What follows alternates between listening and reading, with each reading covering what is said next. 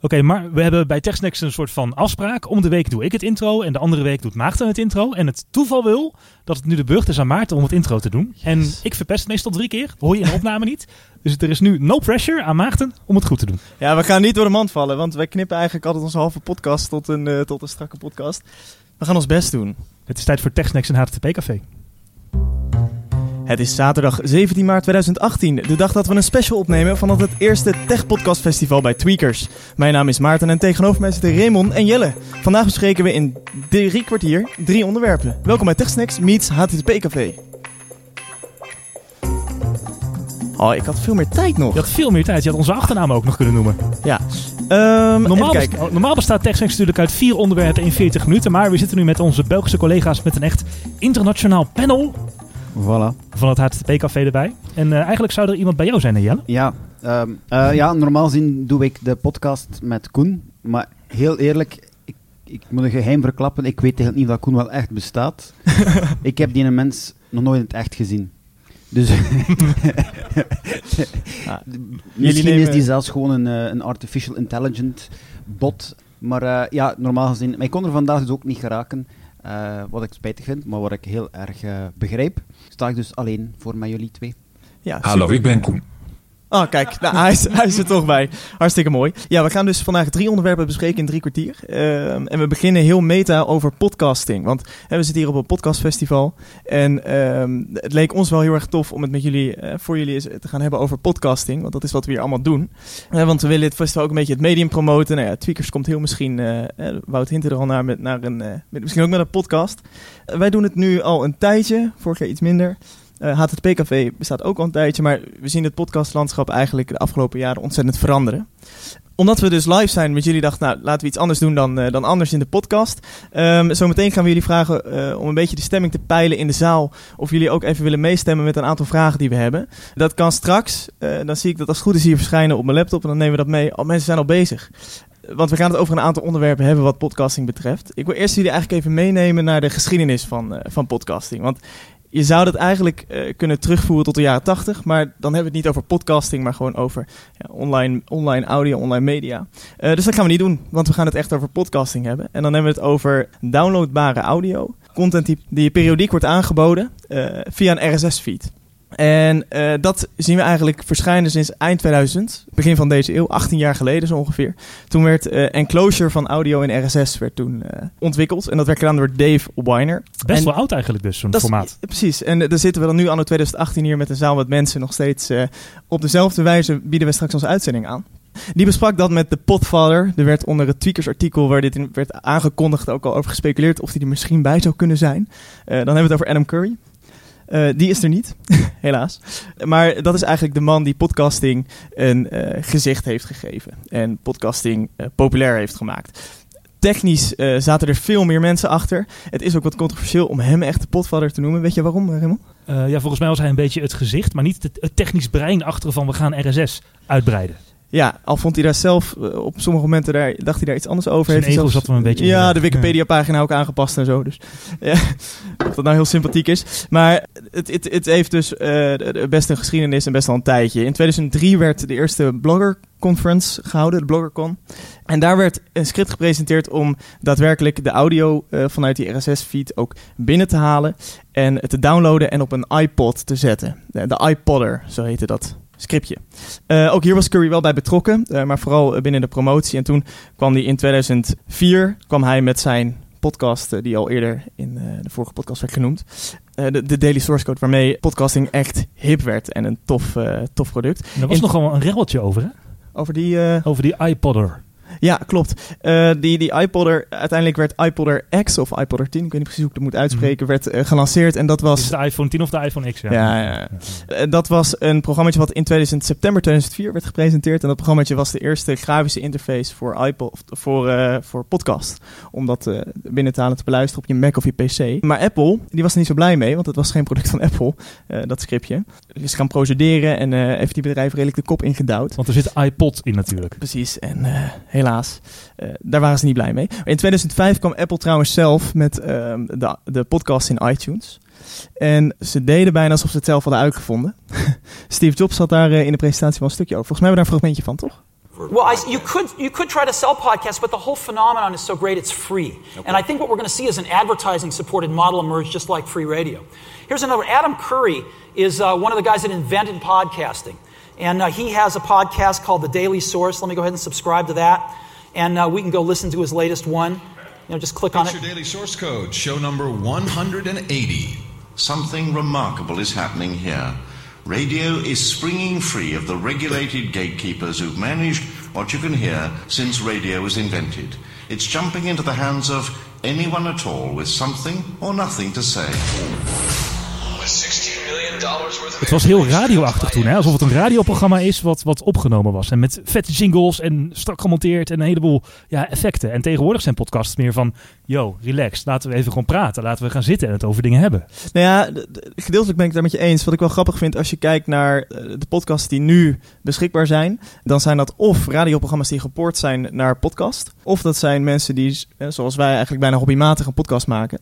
Ehm, ik weet is dat in België ongeveer hetzelfde qua Ja. aanbod, podcastlandschap? Ja, ik denk dat er niet zo groot verschil is tussen Vlaanderen en Nederland. Uiteindelijk, we luisteren allemaal naar dezelfde podcast. Er zijn heel wat eh, Nederlandse pod- eh, luisteraars eh, van onze Belgische podcasts en omgekeerd. Dus ik zie daar geen verschil in. Nee, precies. Want nou ja, de afgelopen jaren is ook podcast bijna doodgezworen. Ja, het is, wel, het is wel door een dip gegaan inderdaad. Maar de laatste tijd heb ik wel het idee dat het weer up in the rise. Dus dat we dit festival überhaupt hebben. Dat er genoeg mensen zijn om een zaal te vullen. Zegt misschien wel wat over de, ja, de terugkomst van de podcast. Terwijl moet je dus eigenlijk bedenken dat het een medium is wat bestond voordat iedereen breedband had. Dus je moest bij wijze van spreken in 2005 nog inbellen om ja, een mp3 te downloaden en op je iPod te zetten. En kon je die toen niet bestellen in cassettevorm? Nee, op, eh, op vinyl was het toen nog. Ah ja. Video, ja. Een soort van Netflix. eh. nee, ik denk dat, Ja. dat het veranderende medialandschap er wel mee te maken heeft. Als je kijkt naar dat we eigenlijk alles tegenwoordig on-demand willen. Eh, we kijken on-demand televisie. We- Mhm. We willen on-demand alle muziek met onze Spotify en Apple Music. Eh, alle streaming audio's. Overal beschikbaar vanwege de goede eh, internetconnectiviteit die we hebben. Ja, ik ben begonnen met podcasts luisteren. de eerste aflevering van Tech 45. Dat was ik toen gewoon luisteraar. En dat was in 2009, heb ik daar straks gehoord. En halverwege 2009 en nu ben ik zelf mee gaan doen. En eh, ja, ik vind het leuk aan podcasts is dat je dat gewoon zelf kunt maken. En gewoon iedereen kan zijn eigen podcast maken. Maar ik merk inderdaad de laatste paar maanden we gaan eh, de standaard media ook beginnen met podtweakers. Plant blijkbaar ook van, van de podcast te starten. Bits en atomen van de standaard in, in Vlaanderen is ook begonnen met eh, nu.nl. En, en, er zijn, en Tros 3 hebben ook een eigen podcast. Dus het, het podcastmedium begint wel een beetje uit vanuit het gras te komen en echt wel eh, beschaafd te worden. Maar is het nu echt dat we zeggen van we gaan enorm groeien? Of is het gewoon een klein ja, hypeje wat in onze nerdcirkel eh, speelt? En daarvoor moeten we eigenlijk even ons publiek raadplegen. Ja, dus eh, voor de mensen, en dat zijn er al twintig die het al gedaan hebben, maar als je even je telefoon pakt en je gaat naar menti.com en tikt daar de code in eh 713780, dan peilen we daar maar even de stemming in de zaal. Dus als jullie dat even invullen, dan ehm, gaan we door. Als we inderdaad, Jelle, jij, jij noemde al de standaard in België, Nederland hebben natuurlijk BNR. Eh, we zien dat de NOS, eh, die ook vandaag hier aanwezig is, eh, ook eh, aan podcasting doet. Dus ik denk dat, naar mijn mening, podcasting als on-demand radio eh, zeker nog veel populairder gaat worden in de toekomst. Laten we eens kijken hoe we binnen de bubbel daar eh, aan denken. Nou, ehm, Duidelijke uitslag. ja, precies. Jullie kunnen uit, uit drie dingen kiezen. Nou, podcasting wordt huge. Eh, het blijft gestaag groeien. Of de groei is er wel uit. We hebben één pessimist in de zaal. Eh, steek je hand maar op. Die hoeft zijn hand niet op te steken. Die mag de zaal verlaten. Ja, die zegt de groei is er wel uit. Ehm, eh, maar de overgrote meerderheid van de mensen, en het komt nog allemaal binnen, eh, die zegt het blijft gestaag groeien. Ja, Ehm, die, die mening ben ik ook wel, weet je. Ik denk niet dat we ineens een soort van tweede Netflix opstaat voor podcasting. Dat werkt het protocol ook tegen. We hebben RSS, we zijn open, we zijn voor iedereen. En ik denk dat om, de totale, om een totale explosie te veroorzaken, moet er één app zijn die alles verzamelt. En eh, waar de gewone consument, Henk en Ingrid, het ook kunnen vinden. En ik denk dat dat nog wel een slag is die podcasts moeten maken, omdat het daar soms nog iets te moeilijk is. ja, dat is aan, jullie dat? dat iedereen het kan vinden, bedoel je? Binnen de technisch denk ik niet, want volgens mij vinden we binnen onze bubbel hartstikke leuk. Mhm. Maar ehm, het is wel een goede manier om informatie over te dragen. Mensen willen steeds minder lezen. Als ze iets lezen, doen ze het vaak al in storyvorm met drie regels tekst, waar ze dan drie keer doorheen moeten tappen. En met een podcast kun je je wel ja, beter verdiepen en ja, wat passiever echte informatie tot je nemen. Ja, ik, ik persoonlijk heb liever eh, een paar heel geïnteresseerde luisteraars dan eh, een paar duizend mensen die zo op de achtergrond m- mij horen praten. Dus van mij, ik vind het natuurlijk het plezant vinden mocht het huge worden, maar het mag zijn charme niet verliezen. Ja, want wat, wat is de charme van podcasting volgens jou? Ehm, dat het heel ehm, laag bij de grond is. In, in de zin van eh, heel bereikbaar. Allee, eh, daar straks kwam ik hier binnen en er was een, een- iemand van de gasten die mee naar boven kwam en zei van, wow, ik ben hier mee met de VIP's. Ik voel mij absoluut geen VIP. Ik ben iemand die podcasts maakt, weet je wel. Dat is iets helemaal anders dan iemand die voor de radio werkt en, en, en, en super bekend is en, en een VIP is. En dat wil ik zou ik wel spijtig vinden mocht het, eh, mocht de, de, de, het podcast niet vanuit de grond komt, mocht dat verdwijnen en, en weggemaaid worden door alle grote bekende podcasts op grote media. Zou de slimme speaker niet de podcast mainstream kunnen maken? Want we zien de Google Home, de Amazon Alexa en de HomePod. En er komt nu mijn assistent op met een HomePod. Nee? Jammer. Nee, ja. Volgens mij staat hij hier op een stoel, toch? Ja. Ehm, maar nee, de, de- ja, dat weet ik niet hoor, de slimme speaker. Als je kijkt, ik denk dat dat nog te veel binnen onze bubbel eh, bevindt. Op het moment dat die slimme speaker echt mainstream wordt, dus elk gemiddeld huis krijgt zo'n speaker, dan kan het zijn dat zo'n platform als podcast misschien bereikbaarder wordt. Aan de andere kant, als het op dit moment op de techniek die mensen al hebben, ik bedoel, bijna iedereen heeft een smartphone, Ja. ehm, al niet bereikbaar genoeg is, dan denk ik dat je het eerst daar zou moeten gaan aanpakken, eh, dan dat je ja, je pijlen richt op nieuwe techniek. Het zal dan ook wel, als het op de slimme speaker komt, een iets andere vorm van podcasten worden, denk ik. Want dan zal het hooguit een journaaltje of een headlines moment van drie minuten zijn, wat je in de ochtend kunt En horen. volgens mij doet nu.nl dat. Ja, en dat doen eh, een aantal Amerikaanse partijen ook al. Eh, NPR doet dat. En dat is, ja, dat is wel een vorm van podcasten, maar het is wel een andere podcast dan die de meeste podcasts hier maken. Namelijk een half uur tot een uur diep op een aantal onderwerpen ingaan. Nou ja, wij hebben daar in, in TechSnacks natuurlijk een keuze in gemaakt destijds toen wij begonnen met podcasten van oké, we willen een techpodcast maken, dat vinden we heel leuk. We kwamen toen vanuit One More Thing en toen hebben we naar het landschap gekeken van nou wat is er aan podcast? Dat zijn vooral mensen die heel veel verstand hebben van techniek en daar redelijk ongelimiteerd over praten. Eh, en dan dat online zetten met de nodige ja, knip- en plakwerk. Maar vooral het laten zijn en dat resulteerde in een podcast van anderhalf uur. En Een beetje toen- een, een gesprek in een kroeg of zo. en wij hebben een soort van, ja, een soort van middenmoot gevonden tussen radio en podcasting. En bedacht dat mensen het wel fijn vonden als ze misschien ook onze oude hoer konden doorskippen als het niet boeide. Ja, Ehm, dus daar hebben we met TechSnacks bedacht, je weet altijd wat je krijgt. Namelijk vier onderwerpen in 40 minuten. Ja, en daar wil ik straks nog even op terugkomen wat, wat tips en tricks zijn voor een goede podcast. Maar eerst, ehm, we hebben net gesproken over eh, podcasting, dat het misschien bij het publiek nog beter bekend moet gaan worden. Aan de andere kant, wij als podcastmakers ehm, we weten allemaal met iedereen die hier zit dat het, het is een hele toffe hobby. Het is ontzettend leuk om te doen en heel gaaf dat er dus allemaal mensen zijn die daar naar luisteren. Dat blijft me altijd wel verbazen nog. Ehm, die, dat mensen Normaal naar ons willen tien luisteren. keer meer dan er hier in de zaal Ja, zitten. ja, je ja, maar toch. dat die allemaal zouden zitten. Ja, Nee. maar goed, dat is heel tof. Maar het kost ook veel tijd om te doen. Eh, dat doen we heel graag. Maar dan kijk je dus wel, als je dit echt zou willen gaan professionaliseren. Kijk bijvoorbeeld naar een professionele podcast als Een Man met die microfoon. Eh, die, die werkt met subsidie eh, vanuit cultuurfondsen. Chris Bijma is het volgens mij. Aan de kant van de podcastmakers moet het ook uiteindelijk Ja, we moeten er ook niet rendabel blijven, maar je moet het kunnen blijven doen naast je werkzaamheden. En eh, volgens mij had jij er wel een specifieke mening over, Jelle? hoe jij HTTP-café financiert. Want Ja, dat vond ik wel een mooie dat je eigenlijk terug hebt gegrepen naar de oude media. Ja, om HTTP-café te maken, kruipt er redelijk wat research in om het onderwerp een beetje goed te leren kennen, om het dan ook eenvoudig te kunnen uitleggen. Ik vind het lastig om die tijd te vinden. En bijvoorbeeld bij, bij Tech45 zijn we met een panel van een man of tien. Elke week hebben we een aflevering, terwijl voor HTTP-café zijn we met twee. En dan wordt een heel stuk lastiger. En om die continuïteit te kunnen bieden, moet je eigenlijk echt tijd kunnen inplannen. En dat lukt niet altijd, omdat ik nog altijd eh, financieel moet inkomen verdienen. Dus dacht ik van ja, laat ik gewoon mijn studiewerk eh, bundelen en een tijdschrift uitgeven. Misschien als dat aanslaat, kan ik op die manier een stukje inkomen halen uit een podcast. En er dus veel consequenter, consistenter in, in het aantal afleveringen zijn. Het is een gok die ik gewaagd heb. Ik heb een tijdschrift gemaakt, had het PKV Magazine. Van nerds voor nerds. Een fijne babbel over webdevelopment. Het is niet de bedoeling om eh, echt voor... Het is natuurlijk ook voor webdevelopers, maar het is ook de bedoeling om laagdrempelig te zijn voor... eh, ik ben een beetje reclame aan het maken hè, van mijn tijdschrift. Ga vooral door.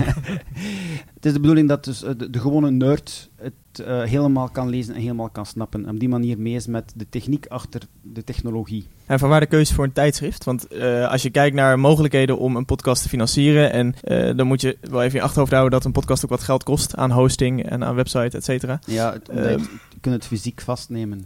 Eh, niemand betaalt voor een, een nieuwsletter via e-mail.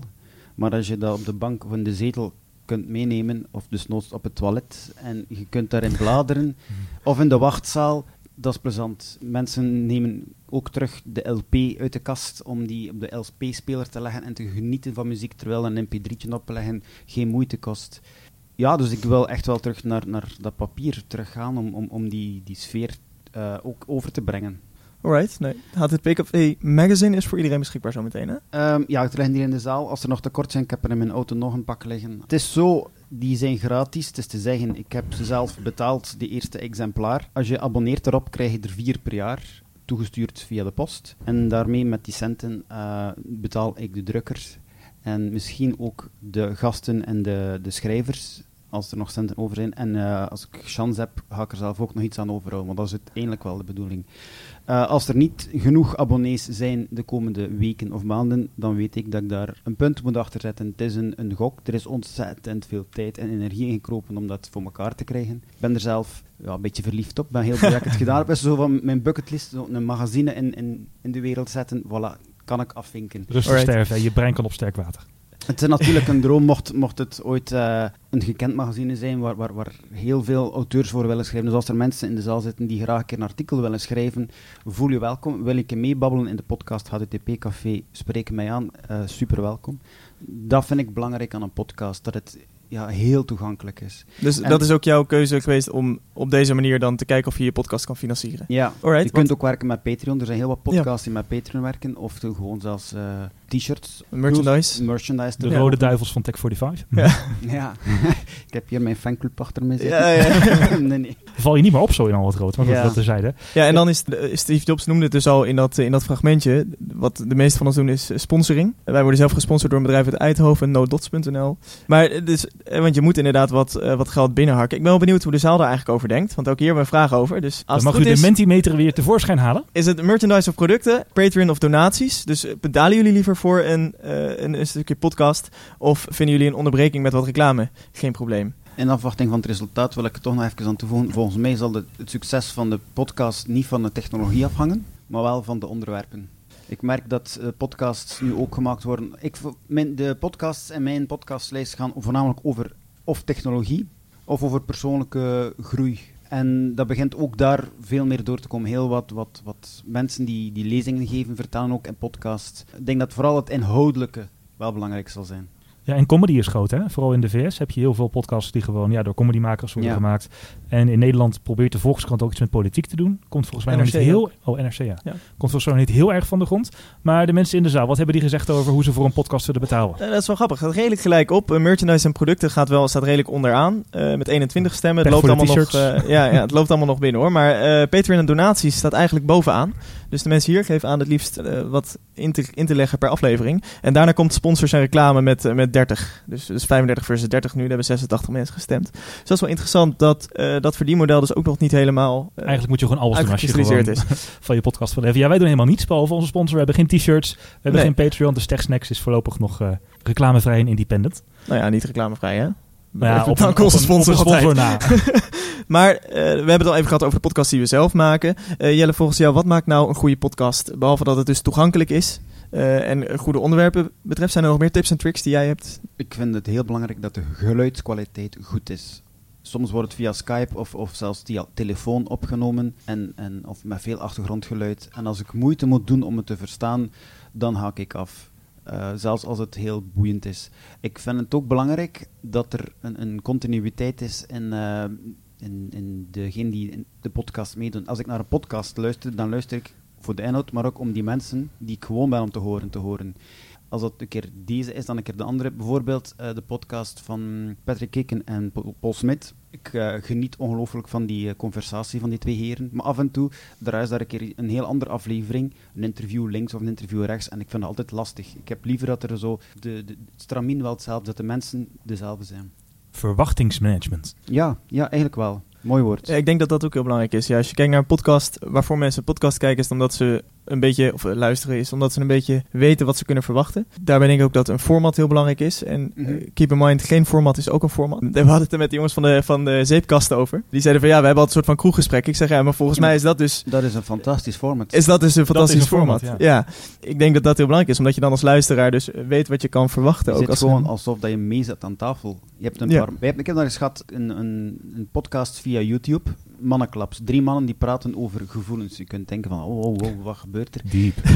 Ja, plots kregen we een mail van, van een man die zei van, kijk, ik ben sinds eh, vorige week gescheiden. Ik woon sinds vorige week alleen op mijn appartement. En ik heb elke avond een aflevering geluisterd van jullie podcast. En jullie hebben mij er deze week doorgetrokken. En ik was gewoon like, precies de vierde kameraad aan tafel. En dat is... Dat maakt het, vind ik. dat je er ook mee kan identificeren met het onderwerp. Is dat nog belangrijk? Ja, maar ook dat de mensen zelf. Waarom kijken er zoveel mensen naar, naar series eh, op televisie? Omdat ze die mensen die in die series komen kennen. Hm. En dat vind ik wel eh, belangrijk. En daar is de podcast misschien ook anders dan de radio. Op de radio is het allemaal heel gemaakt en gescript. En moet het vooral grappig zijn. Maar in een podcast is er ook wel ruimte voor ja, serieuze andere emoties bijvoorbeeld. En het is wat minder gehaast. We moeten niet naar het volgende commercial blok, maar we vertellen zelf wel wanneer we over onze sponsor willen vertellen.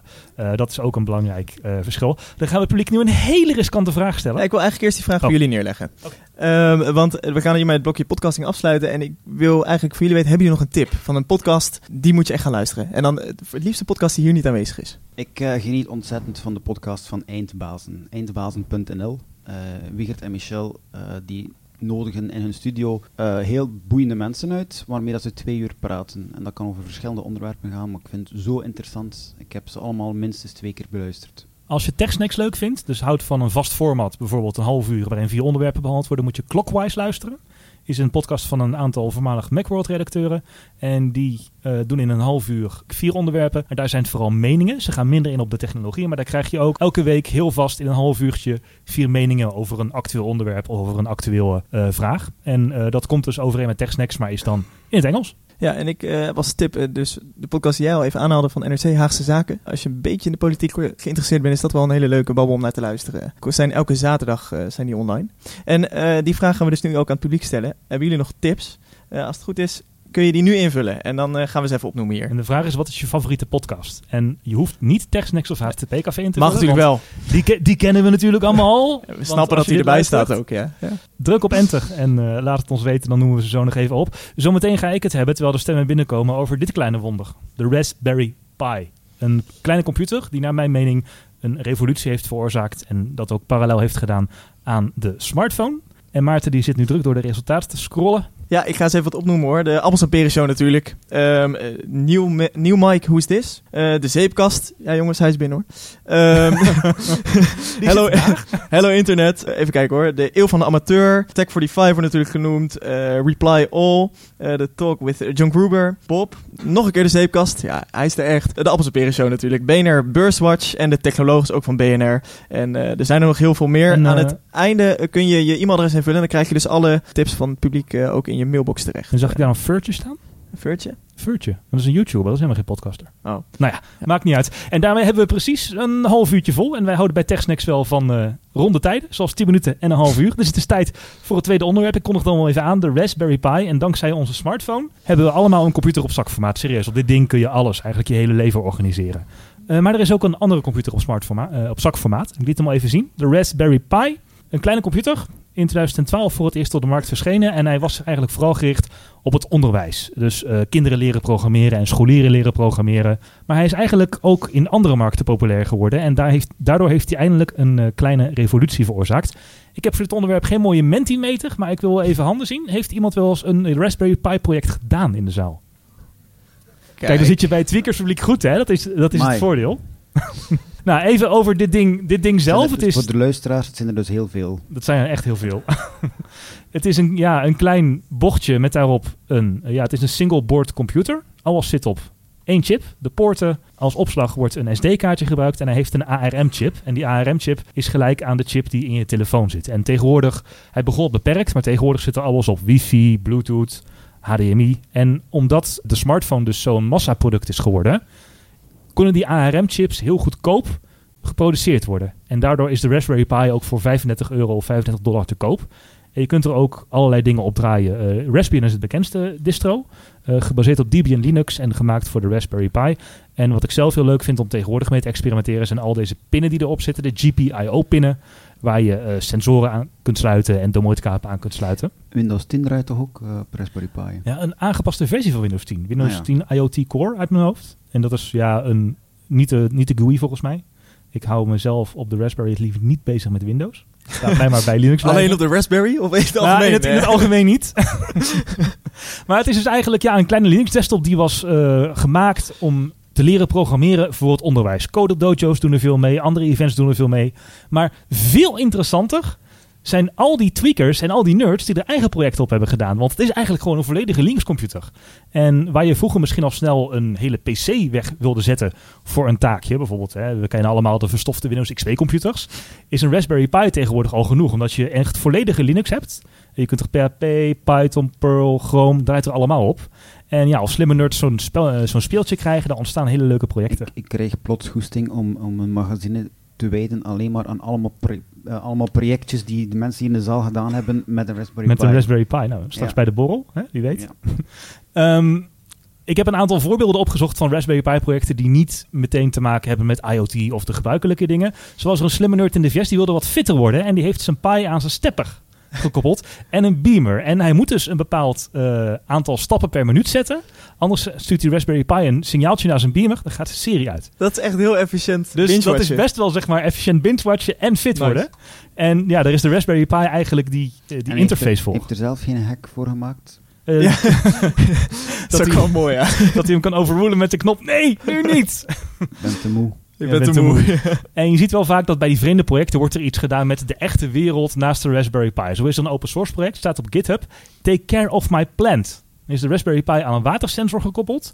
En eh, dan kun je dus programmeren dat hij eh, een aantal dagen achter elkaar water krijgt. Wat heeft de maker van het project nou gedaan? Die heeft er een API aangekoppeld en een Reddit post gemaakt. En Reddit mocht stemmen of de plant water kreeg of niet. En dat regelde de Raspberry Pi ook. Nou, nog zoiets was ook op Reddit gezet. De toeter van een auto. Iemand had zijn auto op straat gezet. een Raspberry Pi aangekoppeld. En eh, de toeter doorverbonden. En via de GPIO-pinnen kon je letterlijk zijn auto laten toeteren. En ja, zijn buren zijn helemaal gek geworden. En dat soort dingen Zo vet. moet je Reddit ook niet, ook niet laten doen, zeg maar. Maar mocht je nog eens een idee zoeken om iets out of the box te doen met een Raspberry Pi. Nou, dat soort dingen kunnen dus Ah, dit, zeker. soort, maar dit, soort, dit soort internetprojecten, dat heb je Ja, vaker. ik dacht dat er ergens een, een bank was eh, die in, op een straat stond en met ook met een Raspberry Pi Mhm. en een camera. En als iemand op die bank ging zitten, werd er een foto op Twitter gezet van die persoon. Ah, en op een duur begonnen met, het was ook zo'n tweet, zo'n vogeltje op die bank geschilderd. hmm. En eh, regelmatig kwamen er mensen speciaal op die bank zitten om op Twitter stream te komen.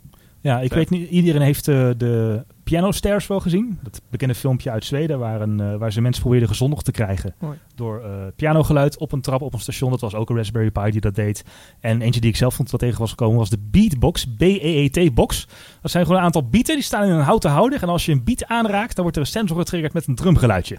dus dan kun je met bieten kun je bieten. Nou ja, dat soort dingen zijn natuurlijk allemaal leuke onzin. Ik zit al dit jaar ook aan te denken om een kerstboom op Reddit te, te zetten. Want wij hebben een aantal mensen dat al gedaan. Eh, en we zouden ook iets met de podcast kunnen doen met de Raspberry Pi, maar daar moeten we nog maar eens over nadenken. Dat Ja, mensen we- ja. ons, ons kunnen onderbreken of zo. Ja, Iedere, iedere keer dat er iemand op zijn muis klikt, dat er een woord gezegd wordt van een podcast. Oh ja, hadden we Dus- eigenlijk, eigenlijk moeten maken. Dus, als er genoeg Ja. geklikt wordt, wordt de hele podcast Goed voorbereid afgespeeld. Ja.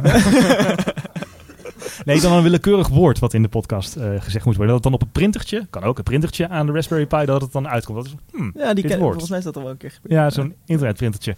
Nou, dat is natuurlijk allemaal een beetje leuke onzin, maar er zijn ook gewoon een heleboel praktische toepassingen van zo'n Raspberry Pi. En het leuke daarvan is dat je niet altijd hoeft te kunnen programmeren, want er is gewoon een redelijk goede GUI. En er zijn genoeg kant-en-klare projecten die je van GitHub kunt trekken. En eh, ja, gewoon op je Raspberry Pi kunt draaien. En je kunt zo'n ding, ja, het is een klein chipje, je kunt het voeden met een, eh, met een lader die je ook vaak voor een Android-telefoon kunt gebruiken. Met een, nu val ik door de mand als Apple-fanboy, micro-USB is het? Ja, micro-USB. Oh, oh, oh. Ja, eh, en dat is dus heel veel efficiënter dan een PC 24/7 in huis aan laten staan. En het bekendste voorbeeld is misschien wel het Mediacenter met XBMC of Kodi. En omdat die Pi ook een videokaart heeft die hardwarematig H264 kan decoden, gaat het heel goed. Eh, de, home, de home enthusiasts zullen Home Hub kennen. Waardoor je je Raspberry Pi kunt koppelen aan eh, HomeKit. En daar een bridge van kunt maken van apparaten die eh, niet compatible zijn met Apple's HomeKit, maar door die Raspberry Pi, ja, die dient als soort van bridge. Het is een heel actief open source project. Ik denk aan webdevelopers, zoals Jelle, die kunnen hem ook gebruiken als webservertje. Hoef je geen VPSje meer te huren. Mhm. En ja, je kunt er alles op, want het is Linux, PHP, MySQL, Python. En waar ik hem... Node, Node.js. Waar ik hem zelf voor gebruik is als AirPlay bridge. Kan ik AirPlayen naar mijn Sonos, want het duurt maar lang voordat Sonos AirPlay krijgt. Maar gelukkig heb je daar een Raspberry Pi voor. En ehm, een luisteraar van ons had het al opgemerkt dat ik ehm, een beetje radioachtig klink en ook iets bij de lokale radio doe. En daar stonden dus, dat was zo'n zo'n gebouw waar mensen wel eens een computertje hadden neergezet met Windows XP. Dat ding stond dan tien jaar stof te happen. En wat deed het dan? Een plaatje op de stream zetten als de webcam niet aanstond. En daar stond een hele Windows Daar XP stond een hele computer Windows. XP computer. Een bak met, bak met allemaal security issues en 300 watt voeding stond daar stof te happen. Ik denk, ja, hallo, hey, kan dit ook hoor, een plaatje tonen. Nog heel goed in HD ook. Eh, nou, en eigenlijk ben ik ja, langzaam maar zeker begonnen met die hele omroep een beetje op Raspberry Pi's te zetten. Er staan er nu eh, vijf in eh, bedrijf. Wacht even, want dat is Zuidwest FM, toch? Zuidwest TV en Zuidwest FM, ja. En, ehm, en wat doen die dan? Radio en tv? ja, dat is de omroep in Roosendaal, Bergen op Zoom en Woensdrecht. Brabantse Roots. En die maken lokale radio en tv. En daar stonden dus allemaal XP-computers. Nou, ook een XP-computer. Als er op de tv geen uitzending was, heb je een kabelkrant. In België noemt die de rolkrant. Heb ik mij laten vertellen? Dat woord ken ik niet. De, rol- de rolkrant niet? Val ik door de mand. In België noemt hij... Heet Knippen we de, eruit. ja, de, de kabelkrant, de rolkrant, tekst-tv misschien. Ken je dat wel? Ah, teletext. Nee, tekst-tv. Als er geen, Nooit van gehoord. We we- doorgaan? als er geen door. uitzending is, dan krijg je nieuws op tv in een tekstinterface. Nou, oh, teletext? Ja, de teletext in Nederland is, dat doe je... Teletext in Nederland is iets anders. anders. Maar Maar goed. Dat is dus een Chrome-ding wat nu op een Raspberry staat te draaien en gewoon een RSS-feed binnentrekt. Nou, radiozender moet ook in de lucht zijn. Dan moeten mensen ook uit de lucht kunnen halen, het signaal. En er stonden ook maar liefst drie Windows XP-computers bij elke zender om de audio te voeren. En die was mono. En ik dacht, ja, weet je, dit ding kun je ook een USB-geluidskart op aansluiten. Dus sinds kort zijn al onze FM-zenders aangevoed door een Raspberry Pi. Dus je kunt naar de radio luisteren dankzij de Raspberry Pi. RDS, de tekst die je op je radio ziet, wordt door de GPIO-pinnen op de Pi gegenereerd. Het laatste project waar ik mee bezig ben met de Raspberry Pi, eh, dat is live video decoding. Mensen willen vaak in uitzendingen live reportages zien. En nou, iedere verslaggever heeft wel een telefoon waar hij mee kan streamen. Dus iedere verslaggever van die omroep krijgt nu een telefoon met een, ja, een, een microfoonadaptertje, waar je je microfoon op aan kunt sluiten.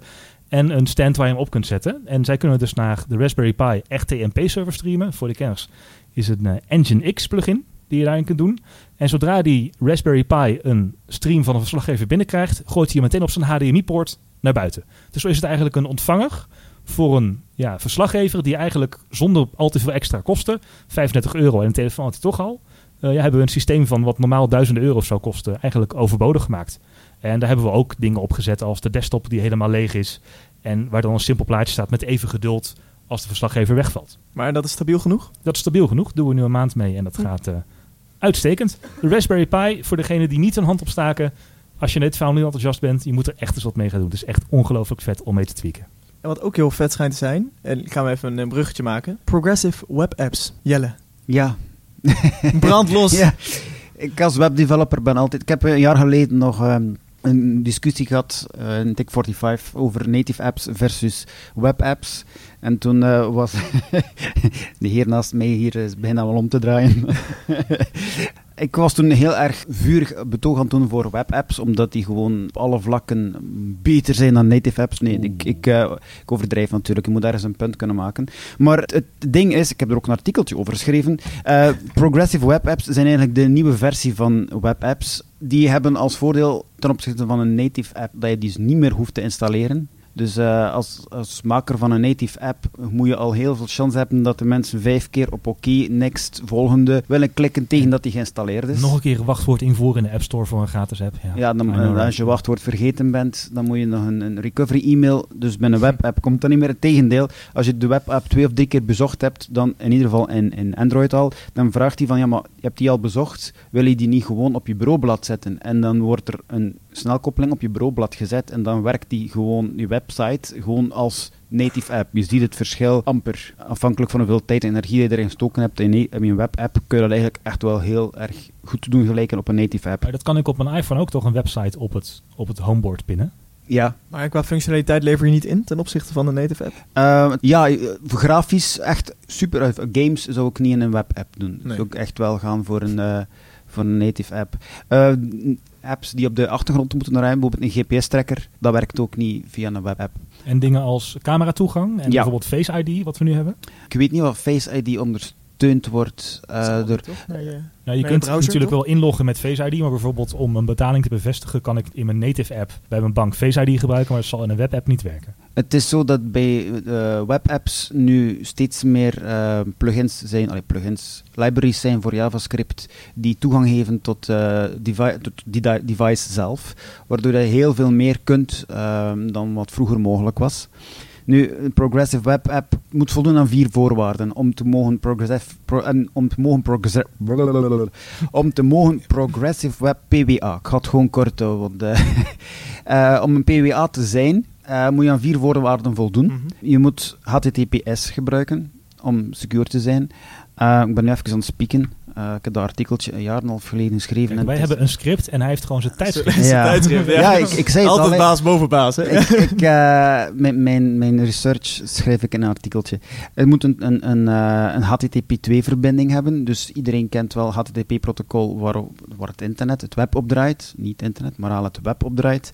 Eh, daar is sinds een jaar of twee een, een nieuwe versie van die nu zeer veel gebruikt wordt, HTTP2. Ik ga daar niet te technisch over worden, niet dat het zo moeilijk is, maar we hebben maar 10 minuten meer zeker. Wie het een keer wil lezen, staat er allemaal mooi in beschreven. En je moet aan een manifest, er moet een manifest bij staan die zegt van zo moet de, de, de, het eruit zien, dat moet de splash screen zijn, dat is de naam, dat is het icoontje, want ja, als het op je bureaublad moet geplaatst worden, homescreen moet gezet worden, moet het ook een icoontje hebben. En ehm, het moet een, een service worker hebben, dat is de vierde voorwaarde. En wat is een service worker? Dat is eigenlijk een, een JavaScript proces die naast de webapp zelf draait en die dient om de, de webapp te kunnen cachen bijvoorbeeld. Dus dan kan die ook offline werken. Dat kan die offline werken. Wat dat vroeger met een gewone webapp niet mogelijk was. Nee, want bij een webapp denk ik vooral aan een website die ik op mijn iPhone pin. En als ik geen verbinding heb, ja dan. Nou Ja, dus bij een PWA, een Progressive Web App, werkt het ook offline. En dat is een grote meerwaarde.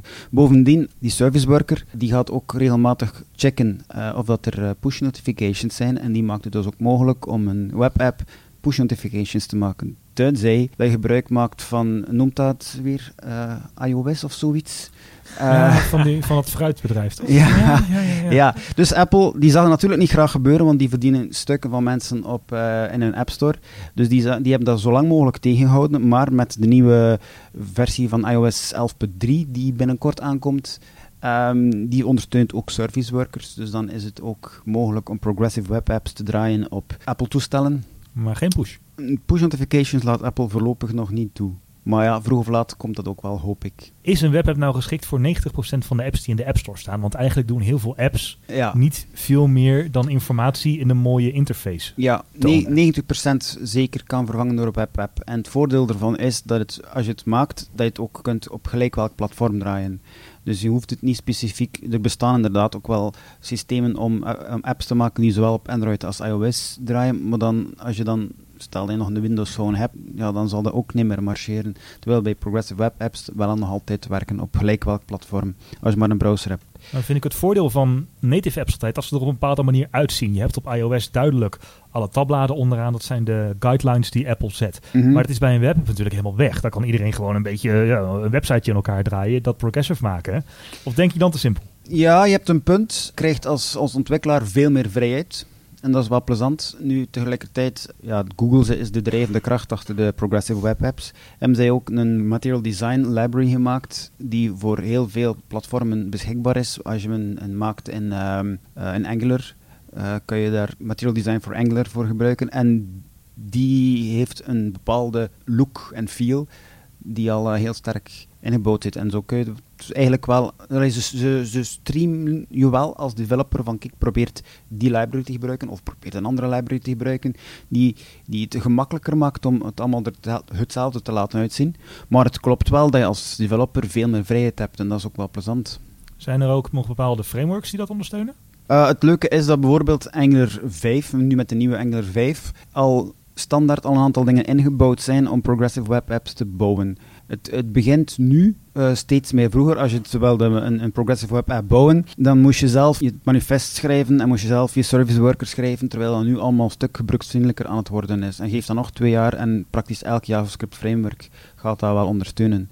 En als iOS dan ook weer helemaal mee is met push notifications, dan zie ik inderdaad 90% van de native apps kunnen vervangen worden door, eh, door webapps. En is, is de markt gewillig? Dus qua ontwikkelaars en nou ja, ook de, de telefoonfabrikanten, die natuurlijk vanuit hun eigen app stores wel wat inkomsten binnenharken. Ja, hoe zit het met betalen bijvoorbeeld? Ah, wel, dat ben je zo vrij als een vogeltje. Nee. Je kunt daar PayPal op, op gebruiken, je Ja. kunt daar eh, gelijk goed, welke service Je trekt gebruiken. wel een berg aan inkomsten weg bij, eh, bij Apple. Dat is bij een Google. probleem. Dat is, dat, bij Google, Google maalt, al, maalt er minder om, maar Apple is wel een zeer gesloten systeem en die vinden dat niet plezant. Daarom ook dat ze zo hard op de rem staan. En Staat dat de ontwikkeling in de weg? ja. ja, ik zeg, ik heb dat artikel geschreven anderhalf jaar geleden en nu wordt dat weer actueel omdat iOS 11.3 daar nu ook ondersteuning voor geeft. Hoeveel tijd geef je het voordat we daadwerkelijk app-iconen gaan vervangen? Voor Ja, wel, ik denk dat je het niet beseft, maar dat je er al heel veel gebruikt zonder dat je het weet. Als je aan het surfen bent naar eh, mobiele, eh, mobiele websites, dan is de kans reëel dat al, al een progressive web app is die alle nodige technologieën aan boord heeft.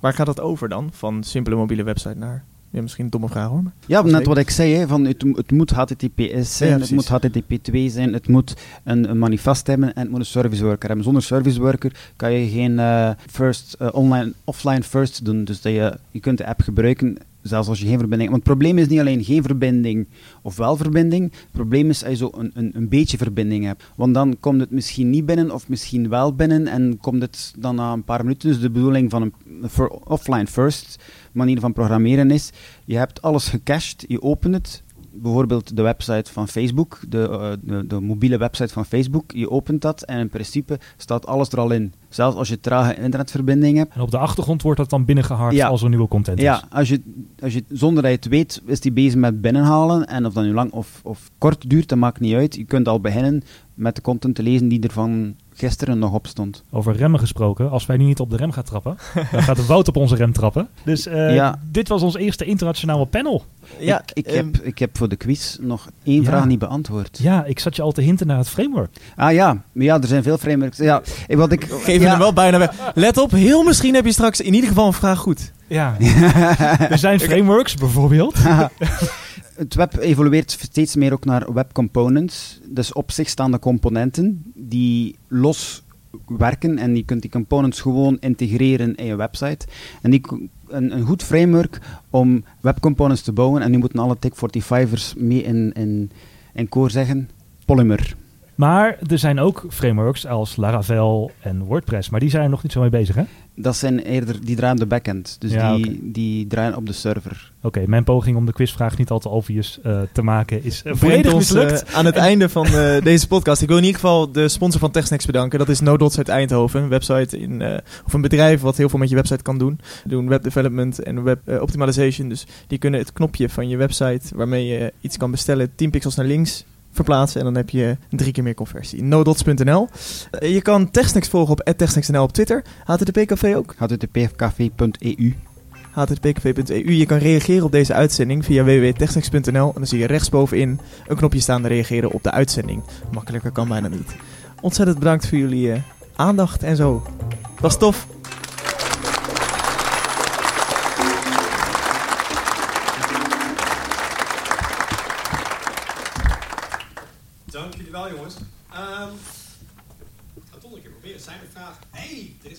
Hey. Wacht, ik heb een hele mooie microfoon ervoor. Jur gaat rennen.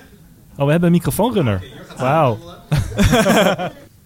Ik had er twee. Eentje was in de opmerking over eh, Raspberry Pi. Als je kleine kinderen hebt, dan is eh, Kano heel leuk. Dat is een eh, aangepaste Raspberry eh, OS, wat helemaal gericht is op eh, kinderen. En in principe, eh, als je dus zo'n echte kit koopt, dan kan een kind van een jaar of acht hem helemaal in elkaar zetten. En dan heeft hij een toetsenbord, de muis, een Raspberry die draait. En vervolgens wordt hij welkom geheten en mag hij aan, nou ja, spelen, Minecraft, programmeren, whatever.